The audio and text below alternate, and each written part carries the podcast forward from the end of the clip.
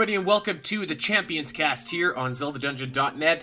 My name is Andy Spiteri, and I'm joined by Kevin O'Rourke, the pride of Long Island. What is going on, brother? Hey, Andy, I'm doing fantastic. How about yourself? I uh, can't complain. Actually, you know, I'm a little bit sick. Uh, I've been sick all week, but uh, if, if I'm sniffly today, I apologize. But other than that, doing pretty good.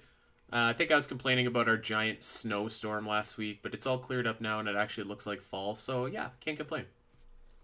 Nice. Yeah, it's getting a little chillier here on the island. No snow yet, but uh, if we were if we were knee deep in snow, we'd have bigger problems. We literally had like a massive dump of snow. Like I'm talking like six inches. It was stupid. Pretty much the like the city just called a snow day on Monday, and the roads were as awful as you can imagine. It was the worst. Canada sucks for that. snow apocalypse. Yeah, yeah, literally the snow apocalypse. Um, so yeah, we uh, we got a good show for you today. We are gonna kind of put some finishing touches or put a bow on the Link's Awakening remake that came out for the Nintendo Switch. We wanted your questions. We took to Facebook and Twitter, asked you guys for uh, feedback, hot takes, questions. So we're going to answer those. But first, uh, we should probably give a shout out to a cause that's very near and dear to both uh, Kevin and I's hearts, and that is, of course, Linktober, which yes. starts right now. It starts on October the 1st. Um, if you don't know what Linktober is all about, basically, it's headed up by a friend of ours named Joel who lives in the Chicago area. And uh, if you've ever heard of Inktober, it's like a 30 day art challenge. This is kind of a spin on that, where this is a 30 day art challenge, but all about Legend of Zelda. So over at Linktober.com, he has a calendar um, which gives you a different prompt for every day of the month. So like day one, it'll be draw fairy. Day two, it'll be draw an item, etc., etc. Um, I think there's like a few different calendars going on right now. And KO, you've been uh, yeah. uh, participating, right? That's right. Yeah. So I'm participating this year in the main calendar. Um, there's also the quest calendar where you create a character, and throughout the entire month, you actually like take them on a journey, and like draw new things like of that character doing whatever it is they're doing in your quest. And there's also the chance calendar, where you roll a six-sided die and you get a prompt based on like what you're rolling for that for that six sided die. It's really really cool. Yeah, really cool, and it's really evolved even in the last couple years. Um, you know, the the new other calendars are. I, I believe that. Uh, I don't think the quest is new this year, but the chance one's definitely new this year, right? Uh, no, actually, we these are the second years that we're getting uh, both quest and chance. Oh, okay, okay. Um, the newest edition is the legacy calendars, um, but those have been like popping up as the year goes on. So we've seen we've seen legacy themes before um, that let you do some stuff like outside of October and draw a little bit, you know, based on that month. It's, it's really it's really cool. It's a lot of fun doing these art challenges. It's very yeah, inspiring. There's been uh, I think there's a couple other months that Joel uh, or Linktober puts on. Uh, I I want to say there was Moogle March, which was uh, Final okay. Fantasy based, and it was January, which was January Harry Potter. Oh, January Harry Potter. Yeah. Um, also, there is the Koroktober as well, which I think is done by a few of the Rangers from Linktober. And that that just seems like fun, destroying a bunch of Koroks. Maybe not 900 of them in a month, God, but you, you get the idea. No. My hand would hurt a lot after that. I'd never draw another Korok again. well, there's always next year. Yeah, so if you are uh, the artistic type, and actually, I guess we should stress too, it's it's not just like strictly drawing. If drawing really isn't your thing, you can like you can like put stuff together. If you're a sculptor, you can you can sculpt something. If you're you know you can just you make it whatever it is that you want to create. But like yeah, if you're an artistic type uh, and you haven't been participating in Linktober and you're a fan of the Zelda series, you should check this out. There's a great community of uh, of guys and gals over in the Linktober Discord server. Uh, lots of cool people, lots of uh, friends that we've made. Uh, we've we've had the pleasure of meeting Joel um, several times now. Couldn't be a nicer guy. So, uh, you know, head over and uh, check out Linktober. Other piece of cool news before we get into the episode today that I just showed you, Kevin. the N64 version of the Breath of the Wild 2 trailer. Super cool. This is incredible. It's really is incredible. Um, I want this game on the N64. I don't even want it on the Switch. I want it on N64 instead. Yeah, if, if you haven't checked this out, you got to head over to Zelda Dungeon. Um, I can't I can't remember off the top of my head who made it, but it's just it's so well done. It's like it literally looks like Ocarina of Time, but the pretty much frame for frame version of the uh, Breath of the Wild 2 trailer. I thought that Ganon looked even creepier in this kind of de-evolved version. Yeah, that like creeped me out. Uh, this is by the Regressor on The YouTube. Regressor, yes. Yeah. Thank you. Um, and had music and sound effects by Vince94. Yeah, if you haven't checked this out, do so. Yeah, this is just so great too, and and they like mix in some like sound effects from uh, N64 Zelda games, so it's it's really really well done. Yeah, the way Ganon Ganon's head snaps. Oh man. his eyes are, are super creepy, even creepier in this version. Uh, really, really cool stuff. Uh, I enjoyed it a lot. With that out of the way, KO, we have a bunch of questions to get to all about Link's Awakening. You ready? Yeah, let's do it. All right, we're gonna do this rapid fire style, and uh, let's let's go. Heather says, "Did you steal anything in this game?" Immediately. of course. I stole from the shop within the first hour. I was like, I gotta, I gotta just steal and see. It's harder. Yeah, it is. It's a little harder to steal. The shopkeeper knows. He's been fooled for the past twenty some odd years, so I guess he he wisened up. You know, you really should just have like uh, like bars at the door or something like that. Yeah, maybe a That's what I security would- camera. Maybe a camera, yeah. Um, so I didn't steal anything in my first playthrough, but in my second playthrough, I was just like, you know, fell back into my old bad habits. Lifted about uh, a thousand rupees worth of goods. Oh boy, that's that's grand larceny. Hey, uh, maybe you know what? This will just—it's a lesson for the shopkeeper that uh, you know it's been 30 years, man. You got to get those cameras. Or mark that bow down a little security. bit. The sale, Yeah. the sale on that bow, it's outrageous. Um, Nine hundred and eighty man, slamos.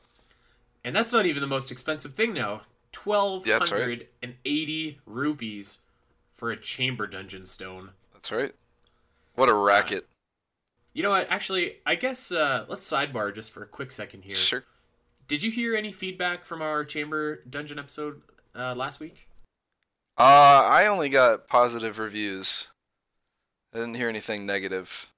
I would agree. I was expecting a little pushback um, from some Zelda fans about the chamber dungeons, and you know, like we we didn't quite bury them, but we also gave some constructive criticism. I feel, and I think that most people were pretty on board with our assessment. Oh yeah, for Ple- sure. So I was, I was pleasantly surprised. I was expecting a little bit of a, I don't know, of a pushback. I guess Oh, we're just too likable, I think. I can say that again. Um, Allison asks, red or blue tunic? I went with the red tunic. I did too. I, I was in the business of dealing damage, and having that with the Koholint sword and having that stack, you felt like uh, the Hulk running through and just slashing everything. Yeah, I think in my mind, in this game, a good offense was the best defense. So I every time I could, um, you know, I, I just chose to upgrade my sword so that way I was, I was slashing people, uh, you know, quickly and and getting the job done. Because like I I don't think that a lot of enemies deal you major damage anyways. So I I, I didn't feel like I was ever like on the cusp of dying. If I did, I would probably have upgraded to the blue tunic. Like I'm playing Link to the Past right now, and I feel like you're in the dark world and like any enemy hits you and it's like two or three hearts worth of damage. Like if I had Yeah. the option in that game, I would for sure go for a blue tunic. You know what I mean? Yeah, I know what you mean. Um, Link to the Past is very, especially when you get to the Dark World, it's very unforgiving. Um, I will say, doing a hero mode run of this game, I would go with the blue tunic. Yeah, I I think for sure. But it, just on my just on my regular old first playthrough, I think red tunic is the way to go. Red, Team Red, baby. Laura asks, "Do you think temporary power-ups like the Piece of Power and the Guardian Acorn should be should make a comeback in future Zelda games?" Hmm. I I, I'm I- gonna say no. I I don't like the the power ups at all. To be honest, I I don't like that. I mean, first of all, I, I don't like that they pop up and it takes you like you have to scroll through that text in order to to actually get them. Um, I don't know. I, I, I don't. I think it adds an element of randomness, which I guess maybe I don't want my Zelda experience to have. Yeah, I'm kind of torn between it. I, I don't I don't think we need this in future Zelda games anymore. Um, I am a big fan of the clock in the original Legend of Zelda that freezes everyone on the screen. Um, having an item like that seemed pretty cool. Bring the bring the clock back. But yeah, scrolling through the text I think is the worst with these. Maybe if that was gone, I'd be a little more partial to it, but nah. Sorry. It feels like a very early 90s kind of a thing to include like power ups like that. I don't know. Yeah, It's, I can see uh, that. Yeah. yeah I, I don't know i guess it's just it's too it's too random i mean they're they're obviously helpful but i, I don't know something something about it like every time that i that i see a power up on the screen half the time i don't get it anyways because like you know as we were just saying like i upgraded my my sword so that i wouldn't need that and i feel like i didn't take a lot of damage anyways so it was you know a lot of times it's just like you go out of your way to get it and then i feel like once you get the power up like every time I get a power up, I feel like the next screen I'm in, there's no enemies and I'm just walking. so it's kind of Yeah. like a wash. Yeah, on the flip side too though, like you and I collected everything and got all the items and stuff like that. So I think for like a more for, for a run where like you're not going for everything, those might just be like a godsend. Even on like hero mode, you're playing through that. It's like, all right, good. Like I have a piece of power. Like this next couple rooms are gonna be like super quick in a dungeon or what have you. You know. So I, I see I see both sides. Yeah. Yeah, But I, no, I'm I- not I don't- rating it I don't off, think we need them. Uh, Yeah. I don't, I don't think we need them. yeah, I, I agree. I, I don't dislike them, but I also wouldn't want anybody to go out of their way to put them in future games. Um, and I guess kind of building off of that question, Jason asks, "What is your favorite Zelda feature? So uh, item, gameplay mechanic, etc. Compass. In- introduced in Link's Awakening that carries through to future Zelda games?" Good question. Yeah, this is a really good one actually. like I feel like so much of what Link's Awakening did was was kind of done already in A Link to the Past. So this is it's a tough question because on the flip side of that, like we the power-ups don't carry through. A lot of the items were already established. Um, and, you know, this is a one-off story obviously and doesn't Yeah. really establish any any long-reaching, you know, um, additions to the Zelda lore. I, So, I yeah, have it's a good I have a good one. I, I I love the Roc's Feather. That coming over and that was the first game that had the Roc's Feather. Yeah, that was the only thing I could think of. That Roc's Roc's Feather was in a couple other games, but uh, I couldn't think of anything else. And maybe I'm just like maybe I'm missing something, but I think my answer is Roc's Feather by default. Yeah. Roc's Feather, like the movement in the game, like that carried into Oracle of Ages and Oracle of Seasons. They kind of tweaked the Pegasus boots a little bit. Um, which I think that Oracle of Ages and Seasons probably did it the best. But this brought that in. You did have them in Link to the Past as well, but I I think at Link to the Past does them the best personally. I think. I'm a big fan of being able to move in every direction while you're, Yeah. you know, while you have that. Um, yeah, I don't know. th- This, the also the game brought in like some big inclusions to like how the dungeons behave. Like we spoke about a little bit with the chamber dungeons. So things like building around like a central theme of a dungeon or like a central room, like the um, the orb or the ball in Eagle's Tower, stuff like that. Right. I think that that started to influence some of like the later dungeons, whereas in like Link to the Past that sort of happens, but those are more like labyrinths. I, I'd say they're more like a, a different kind of dungeon layout than the um, Link's Awakening dungeons. So I could see that as well too, some influence from those. But Roc's Yeah. Feather, man, Roc's Feather. Yeah, I, I think for me it's got to be Roc's Feather. Um, maybe uh, maybe one thing that Link's Awakening did, which was really nice, was like kind of focus on character a bit more, and not like all characters obviously, but I guess Marin in particular kind of gets uh, Mhm. a lot more focus than maybe.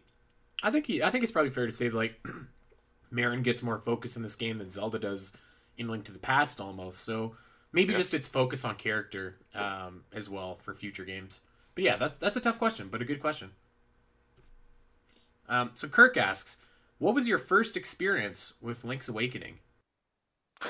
Oh boy. Mine was playing it at the Zelda Dungeon Marathon and tagging in for someone else that dropped out of the game.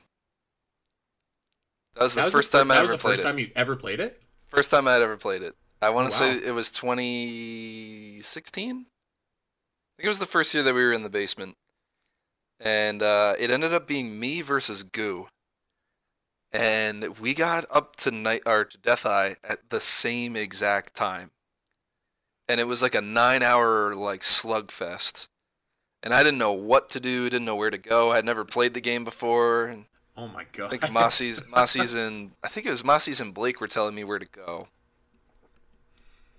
Can I um, can I guess who you had to sub in for? Sure. Is it is it the the guy who makes the rules saying that nobody uh, drops out? No, no. It was um it was for I think it was for Tom. Okay. And then That's the funny. next year I I played it cuz I I played the game so much. Yeah, I played Link's Awakening on my Game Boy, um, like way, way, way back in the day. But I don't, I don't know if I ever finished it. But I have the cartridge for it, and actually, I don't even know if that cartridge works. But um, I I played it on my OG brick Game Boy, and uh, yeah, I- think I was too young to appreciate it um, back in the day. I, I must have played it after Ocarina of Time. I had, I feel like I had my brick Game Boy for forever and ever. But um, you know, I, I think I played it around the time that Pokemon was coming out, or like Pokemon Okay. was like the big thing. So I didn't sink too much time into it. Um, I've replayed it a couple years later. Uh, I want to say this would have been the the Game Boy Color version. Um, and yeah, I, Okay. I played it Yeah, then, and I've, I've played it a couple a couple times over the years, and then obviously this past year just really you know dug into the game a lot since I was uh, playing it at the marathon this year. So yeah, that was my first experience with Link's Awakening. Good experience too. I I'm tempted to see, or I'm curious to see if that cartridge still works. Yeah, we got to test that guy out. Uh, so follow up question from Kirk. He asks, "Would you prefer it to be screen based, or to be a screen based camera, or smooth the way that it is?" So obviously, in the in the original version, everything is the camera's fixed, and then when you go to a new screen, it scrolls over. Um, and in the remake, of course, it doesn't. I will say I I like that it doesn't, but it's weird that it doesn't because we've played so much of the original that like my uh I think I was saying this a couple episodes ago. My like not muscle memory, but my memory of where certain turnoffs is like the like the path to get to Richard's house um, is very much dependent on the screen shifting, and I'm like, okay, the the path is is on the on the very left hand side of the screen straight down, and like not having that is a little bit tougher in this remake. So I like that it doesn't, but it's it's also weird that it doesn't. Yeah, I, f- I feel you with that, especially like having like those key landmarks of where to like run to. It's a little disorienting at first, but it's it's also really cool to look at like how close like the face shrine is to Animal Village. Yes. And that's that's my best example. But also like when you're fishing to see how close that the fisherman is to um to the forest or to the woods, the mysterious or, or to like the yeah exactly. Like i think like in general the world just seems really like it seems much more compact and much smaller which it felt bigger on the on the game boy version because of that screen scrolling but now you don't really have that cheat effect. So like the world really does feel like you're so close to everything it feels compact yeah, feels like a little diorama that you can pick pick up the characters out of and, and play with them. It's almost like a little dollhouse. Yeah, and I read a good article on Kotaku actually that kind of said like um, this the aesthetic for this game really complements that because everything feels like a small little toy in this small compact world, and I you know I kind of agree with that analogy. Yeah, it Yeah. makes it makes you uh, want to pick pick up everything as an amiibo. Yeah, actually, I'm still. I will be forever chapped that we didn't get a Marin amiibo. Yeah, that may, there's still time. I guess. I don't think do it'll happen, but So Andy from Zelda Dungeon asks, um, do you think that there will ever be DLC for Link's Awakening? I don't think so. I don't. I don't think so either. And that's the only way I could see Amiibo being released. And if there was DLC, it would probably be some some chamber dungeon shenanigans. I could see that being a thing. Hey, if that happened, I'd love to see some DLC to do some online connectivity, and to be able to share. Maybe add more more rooms from other Zelda games. I feel like it's more likely that it would just be a new game instead of DLC. That'd be cool. I'd Yeah. love to see that engine be used again. Yeah, yeah, that, absolutely. Uh, you know, I think that Dungeon Maker is going to happen, like we were talking about last week. Uh, it's just it's a matter of when. Yeah. Um, okay, so we got this question a lot from a few different people. So I'm just going to read it from Jesse, who asks Does the eight way directional movement bother you, or would you prefer it to be a smooth circular movement like in A Link Between Worlds? Uh, I, you get used to it after a while, but I really do wish it was like a Link Between Worlds or Triforce Heroes. It just feels like I'm playing that game, but it's just a little bit different. And I think that having the movement would help. Um, what I really don't like is the I, obviously like in the DX and original, the Pegasus boots, you can only dash in four directions. But it would be really sweet if you could do eight directional dashing with the Pegasus boots. That's what I'd like. Yeah, I agree with that actually. The I don't have a problem with the eight directional moving at all, but you know, actually I guess you nailed it on the head. Like it's uh when you're dashing, it's kind of a pain in the butt cuz like you can only go uh left, right, up, down. So if you're trying to go diagonal, you kind of got to do this funky like start, stop, down, move left and it's just like, ugh, I wish I could just you know, go go in a straight line instead of having to do this uh, this jive to get my character over there as fast as I can. But no, I, I don't mind the uh, the eight way directional movement at all. Really, like I I probably didn't notice it after the first five minutes. I would say. Yeah, it, it sticks with me. Um, it's it's got pros and cons, but um, I I'd like the circular movement. I'm a sucker for uh, Triforce Heroes movement, so if I get more of that in my life, I'd be very happy. I, I would say that I noticed the um, the screen scrolling feature or lack of screen scrolling feature rather more than I noticed the eight way directional movement. Mm. Yeah, it, you can adjust to it on the fly, so it's not it's not so bad. Um, so Roger asks, this remake is getting way more popularity than I would have guessed. Uh, with the seemingly good success it's having so far, does it open the door to remakes for games like the Oracle series? Hmm. Uh, I think so. I'd like it. I know that much. Um, I just don't know how that would work. Would we have two separate games again, or do you think that they would do like you start each one and have it bundled together? I think that they would be bundled together for sure, Yeah. and that you know once you finish both of them, you could unlock the linked ending that Mm. you would get. Um, yeah, I, I think that uh, so. Roger actually said that uh, he was surprised about the amount of popularity that this was getting. I'm I'm not really surprised at all. I think Link's Awakening is a pretty beloved game by a lot of people. Um, a lot of people grew up with it, and you know it, it's just it's a really good game, even if you've never played it before. So I'm not surprised at that. Um, I also you know, I think that the Oracle series or the Oracle games will get remade at some point.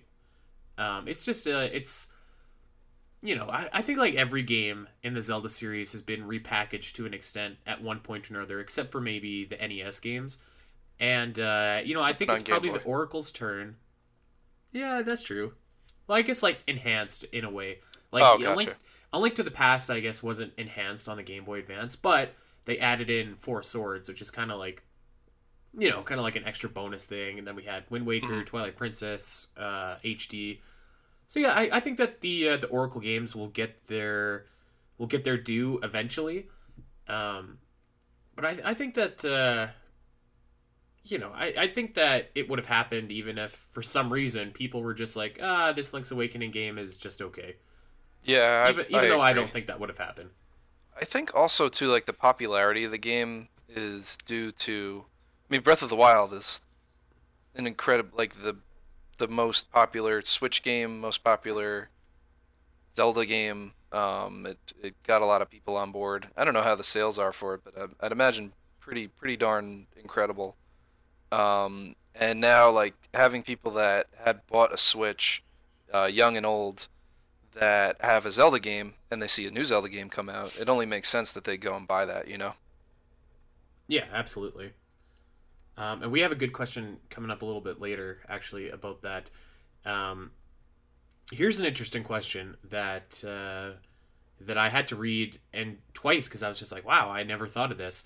Kenneth asks, "If it's all just a dream from the Windfish, how is the myth written on the wall by the ancients with a photo in the old guarded temple? Who are the ancients, and why are they not in any other lore or reference?" So basically, he's asking, like, if this is all a dream, how does somebody know that and write it on the wall? Good question. Yeah. Huh. I had never thought of that actually. Yeah, and I mean, I guess like, I mean, there's no answer for that, but um, it almost makes you wonder if they could, if they could go back to Koholint or the the Dreamer or the Windfish or something like that and tell another story. Like you you finish up Link's Awakening and you and you're just like, okay, that was a great story, but I think that there's, you know, I I've concluded the story. The island is gone. But a question like that kind of makes you wonder if there is more, you know, if there is more to explore in that setting or in that world that led to the dream of Koholint. Maybe there's a dream within another dream. Inception. Yeah, you go you go back to the game and Marin's asleep and you just boom, you're in Marin's dream. And everyone Really? is singing. I wouldn't be mad at that. That'd be cool.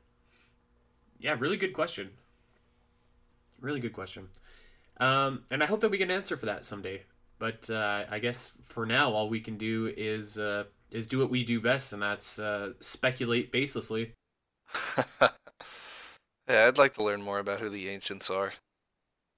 Um, Anthony asks, "Why make tremendously tedious golden shovel difficulty chamber dungeons and then make the only prize rupees?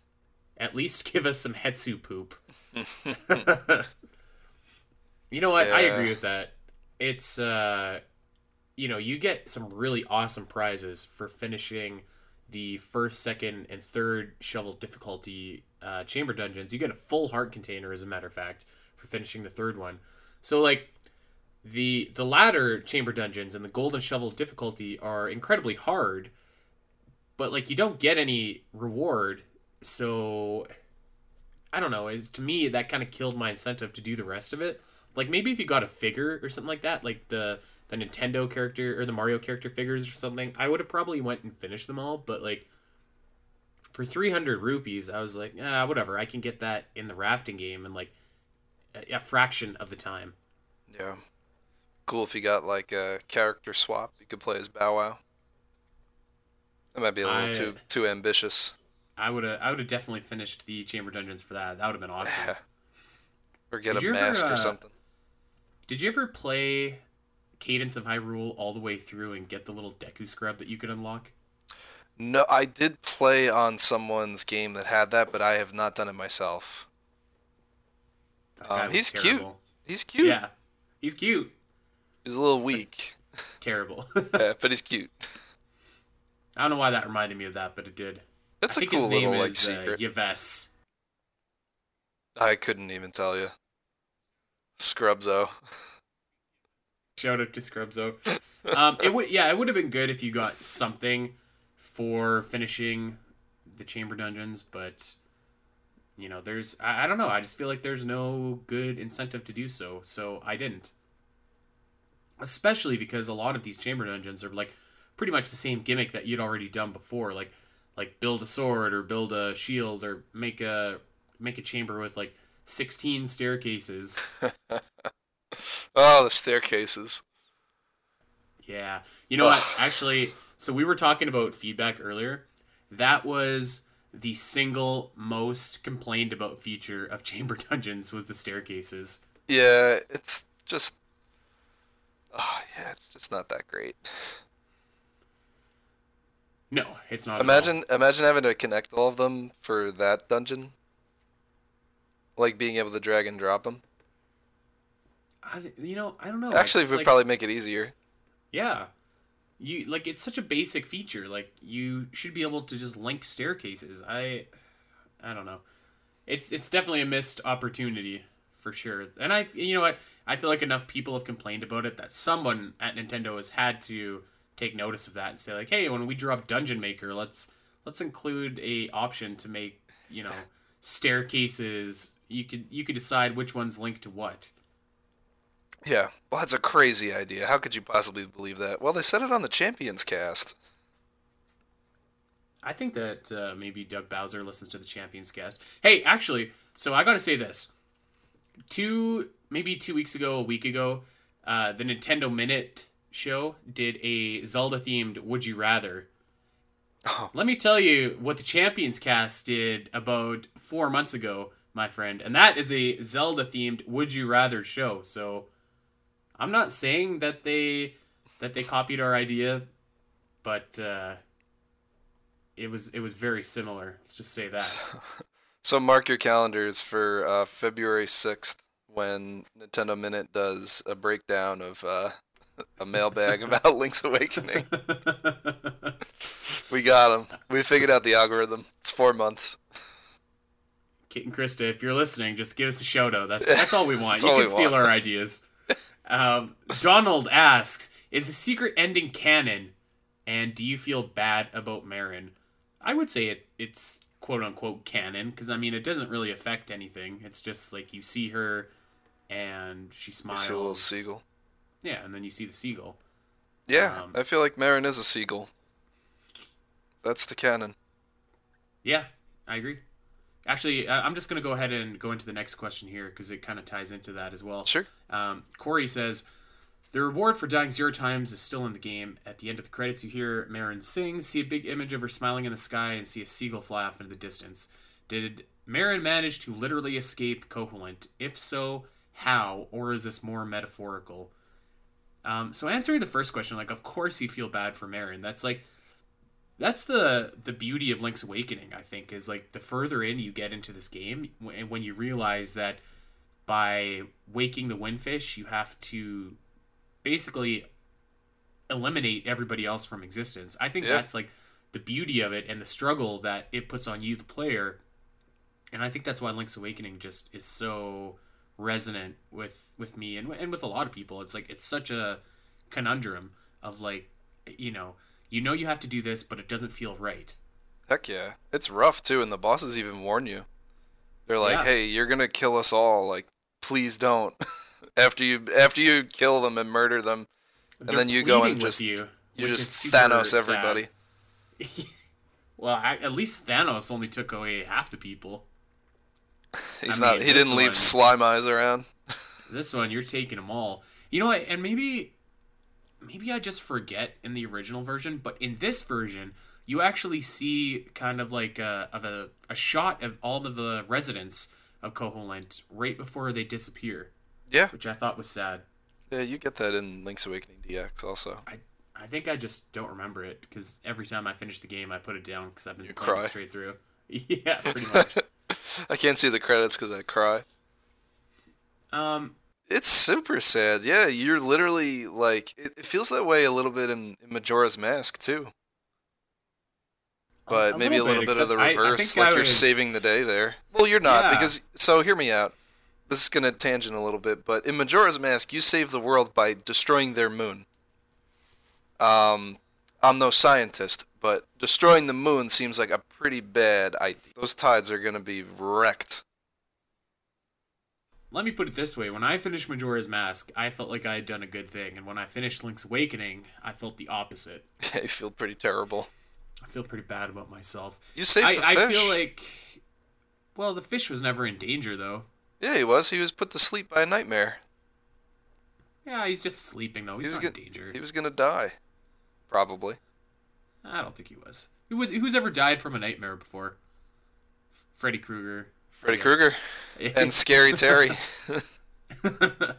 um, I feel like the seagull at the end is, is probably metaphorical. I don't think that Marin's like dream, subconscious, literally managed to inhabit a seagull. but I don't know. Yeah, I think so Could too. be wrong.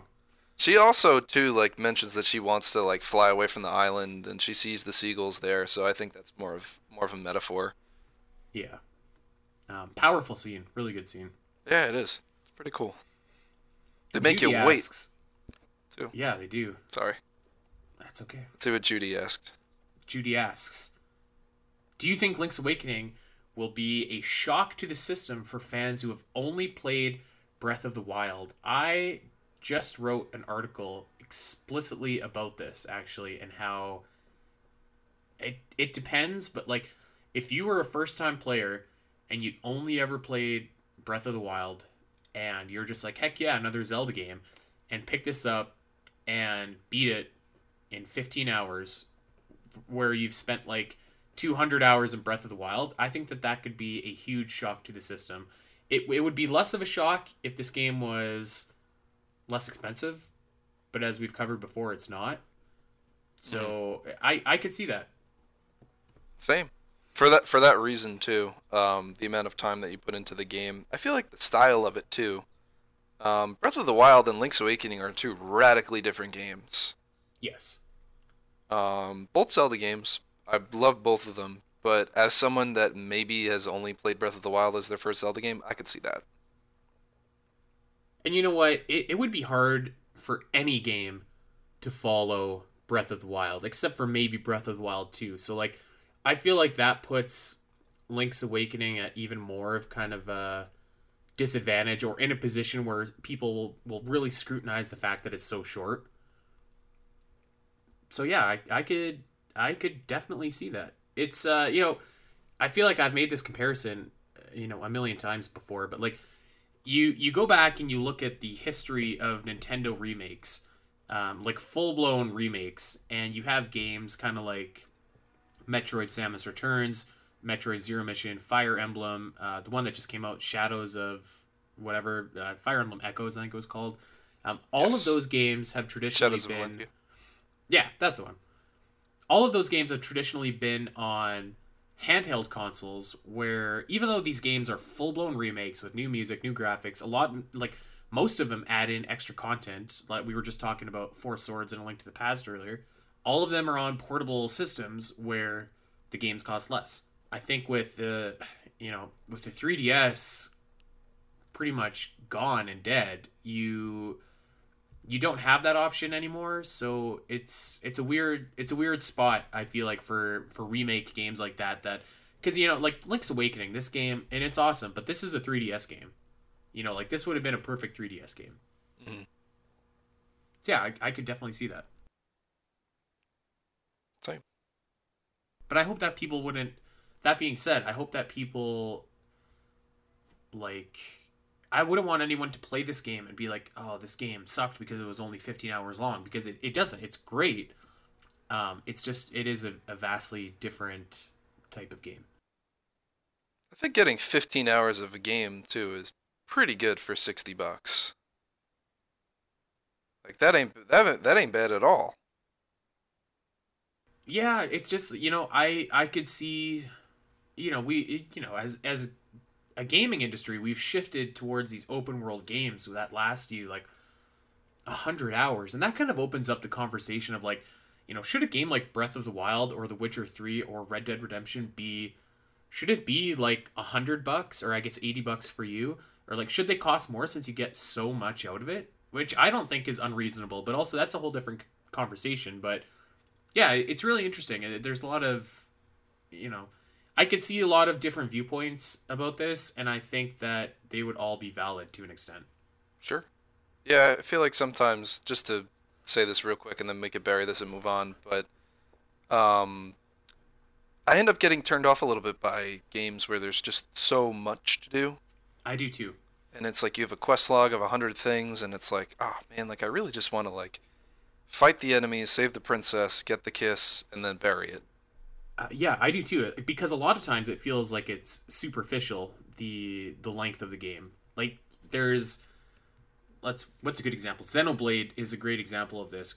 Fantastic game, but like there's a million side quests that are just like very basic, bare bones fetch quests that don't really add anything to the to the main story. You don't get any items or whatever that you need. You just get money or whatever. So superficially you have more stuff that you can do, but it's not it's not really stuff that you need to do or stuff that's worth it to do. So yeah, it's uh I could see that but uh it's it's interesting. Interesting subject I think that we'll be talking about for a long time. For sure, yeah. Uh, moving on from that, Heather asks, "Is the Link's Awakening remake a good introduction to the Zelda series for someone who has never played?" And do you like the inclusion of more hearts and seashells? Um, so answering the second question, yes. And answering the Same. first question, yes. Yeah, I think it. Um, I think the game does a good job of introducing people. Um, there's still some quirks to Link's Awakening that might be a little difficult to like find where to go.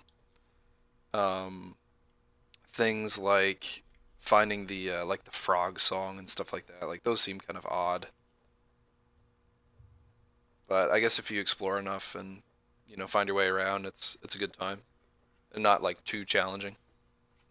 Yeah, I always go back to I I think that the best game to introduce someone to the series, and I may be biased, is Ocarina of Time because it's like a mix of the stuff that came before and the stuff that came later, and it's all kind of blended together perfectly, and it's very accessible. I had my fiance play that, and uh, she finished the game, and then I had her play Majora's Mask, and she was just like, "What is this? This is like."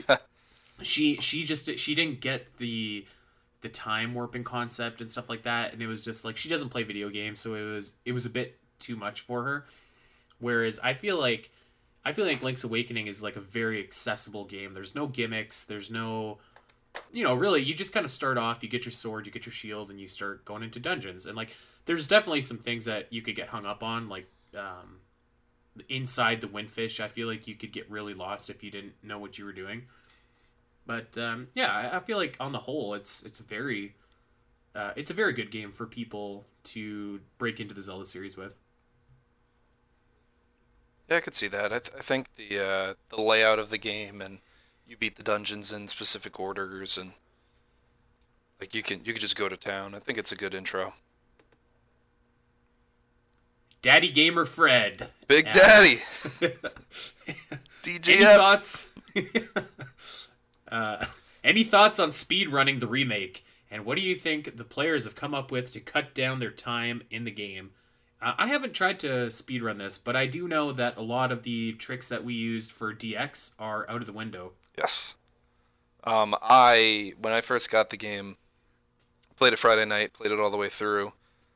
Um, and probably beat it in like five or six hours because I did spend a little time just getting like doing a little bit of extra stuff if I was like getting overwhelmed and like forgetting where to go in dungeons and stuff like that. Um, so I hadn't played it in a while, and also like the way that I would play through the game would be like you know the the glitches, the sideways block pushes Right. um, things of that nature. Um, yeah, I'd love to speedrun the game and play it through. I haven't seen any crazy exploits yet. I found one online and was able to replicate it pretty easily, but it's pretty useless. Um, you can get hit by a fireball from a river Zora as you're flipping up through a ladder and then like glitch under the ground, but it doesn't really get you anything crazy. Um, you can't beat uh, Angler's Tunnel last. They fixed that, so the nostalgic ghost will just like hop down and bother you when you've completed that dungeon. Um, so there's not really any crazy skips that I've seen yet. Who knows? We may we might get some weird fishing buffer, apple pick up, speed boost glitches. You know that could come from out of nowhere, but those have yet to be yeah. seen. I'm sure there's got to be something, but I mean, the game is only it's less than a month old. It's going to take a little bit of time to find these uh, exploits. Um, I tried out pretty much every area in in this game that you can exploit in DX, Same. and uh, you can't do you can't do the L-shaped jump in Angler's Tunnel. Nope. You you can't do the jump in Catfish Maw right to the very end to get the hook shot. Mhm. Um, I mean, sideways block pushing is totally out, so that really that really cuts down on the time that you can save in uh, in Eagles Tower and Turtle Rock. You can still, however, um, bomb arrow the wall in Turtle Rocket and, hop That's through. right. But that Even though that you doesn't can't save see you- it, yeah, yeah, it, it doesn't helps. save It you a saves ton you a few time, but it helps. Yeah, that Yeah. that definitely helps. So that was the only thing that I found that's like still kind of there. Yeah, and you can't skip uh, Castle. And they've not only that they've they've walled off that area and they put a heart piece there, from where you were able to like jump down into Richard's Villa through like the back part, like Yeah. that little garden. So that doesn't exist as well. Um, and and that's fine. That's just fine.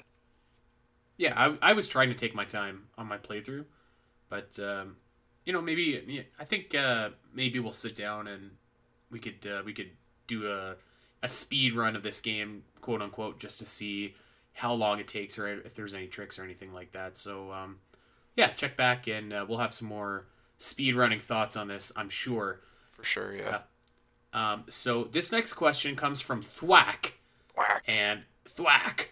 And I'm pretty sure that he's talking about the original and the DX version of Link's Awakening. But Thwack asks, Did you ever find the slow and repetitive text of the game to be a deal breaker? Um, not a deal breaker, but they were like it's a relic of an old game. Um, and also like you're on the Game Boy, so like the text boxes will they're small, so you can't fit all those words on there. Um, so like fitting a sentence like those little uh the kids that are playing catch that bother you about Bow Wow, like those just take an eternity. Um, definitely not, definitely not a deal breaker, but just frustrating for an old game. I think Jamie would agree with that. Not not a deal breaker, but like my god, every time you brush up against a rock, hey, this is too heavy. You can't lift it like this. Or like when you when you hit the ice, burr. Oh, Burr. this is chilly. Ah. There's that, um, that's another big reason that I never got the power ups either, because it just took forever to get them. piece of power was always useful in a dungeon, but not the Guardian Acorn. No one ever wanted that. Um, there was a funny, like, term in the Link's Awakening DX speedrun community where if you would like, if you would get through Turtle Rock without hitting any of those ice blocks, you were doing it burless. so you didn't get the burr text. Yeah, it's uh it's definitely annoying. I mean, it's not a deal breaker, but it is it's certainly annoying. I I actually I think it's more annoying in the DX version that you have to go and like re-equip all of your items all the time. Um, For like the power bracelet, that's that's my biggest pet peeve is the power bracelet. I think in the original game, that Yeah, like, I, that I just hate that more be. than But you're also you're limited. You only have a few buttons, so it's like There's only so much you could do. It's like playing a NES game. Like playing like Castlevania, and it's like there's no button to do your special item, so you have to do up and then B. Stuff like that. Yeah it, it- i mean you know this game was released in 1993 on the game boy. So i mean like there's you know I, i'm very i'm very sympathetic to that or like i give it a lot of leeway because of just you know how i mean in 1993 this game was just groundbreaking and you know certain things of course don't age well about it but I, i'm willing to overlook a lot of that. And you know what thankfully they they really fixed the text uh, in in the remake. I, I can't ever remember a time where I was just like, my God, this is taking forever. Uh, Yeah. Even when those two jabroni kids are talking to you about the village. Something happened at Bow Wow's house. It'd be easier if you just ran, figured it out yourself. God. Yeah. So I'm. I've, wasn't a deal breaker, but I'm happy they fixed it. Let's put it that way. Yeah, I agree. Okay. So last question here. This is a great question, and this comes from Dylan. He asks between the OG Link's Awakening, Link's Awakening DX, and Link's Awakening Switch, what is your personal favorite one? And what is one thing you would improve on? Actually, let's take out that one thing that you'd improve on because I think that, as we just alluded to, there's lots of things that you could probably improve on. But let's just go back to the question of like between the three versions of Link's Awakening, what is your favorite? I'm torn um, between DX and Switch. I love the DX game. Um,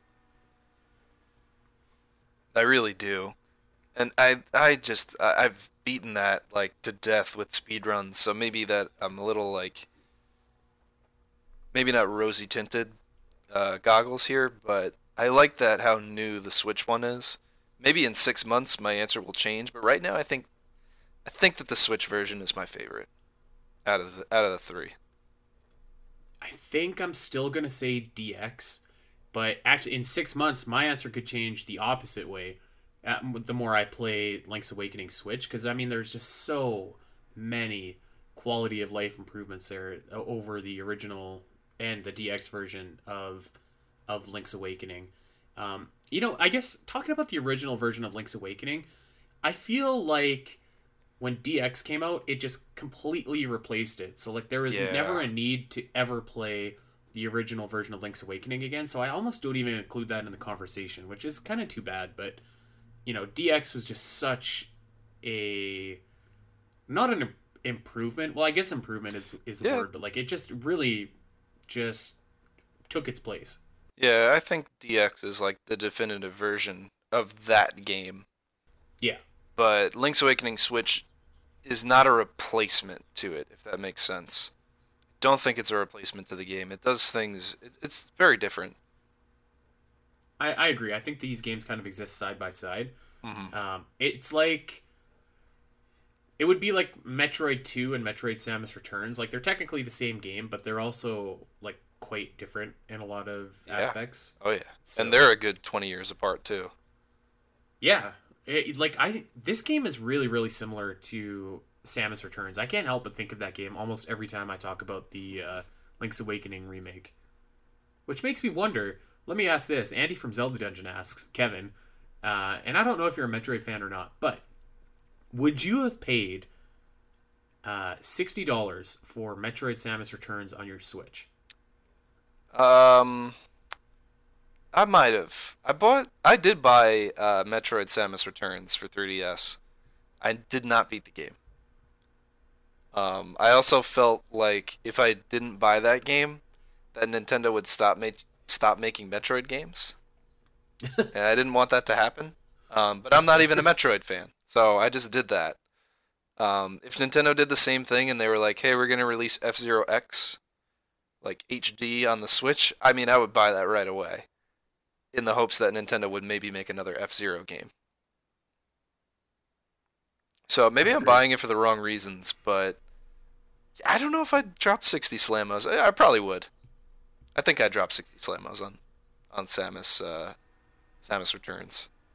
and I guess not not in the sense of like are you a Metroid fan or not, but in the sense of like it's a remake game. It's you probably get about the same amount of gameplay out of it, but like one was in in Canadian dollars, one was fifty bucks and one was eighty bucks. That's a know. 30 Slamo difference.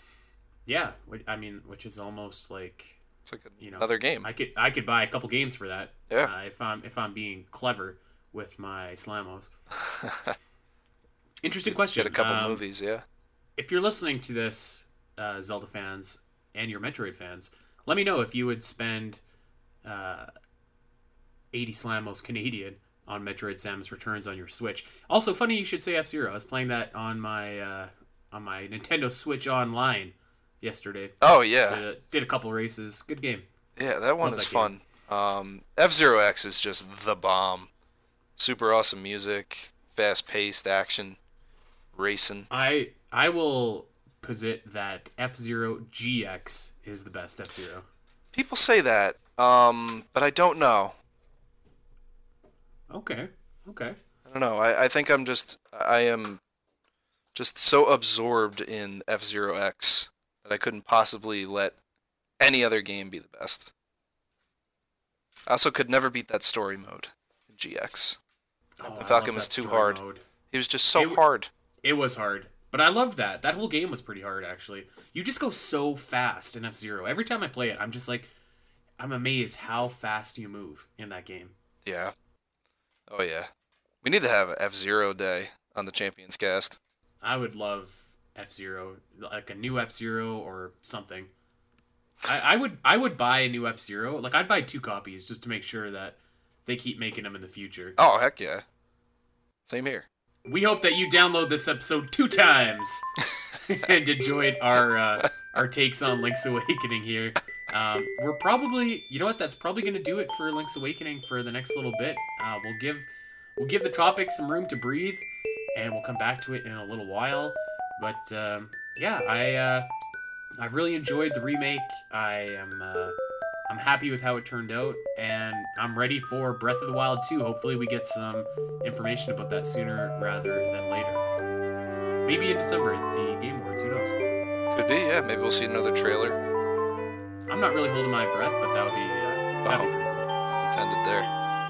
Hey, um, so yeah, head on over to iTunes, head on over to Podbean, like, subscribe, review. Uh, we appreciate all the love and the feedback. Uh, you can check me out on Twitter at Spiteri316. You can check Kevin out on Twitter at Shabazzle. That's going to do it for us, KO. Thank you for joining me this week. Yeah, thanks, Andy. It's always a pleasure. Always a pleasure. And we'll be back next week on the Champions Cast. See you later. See ya.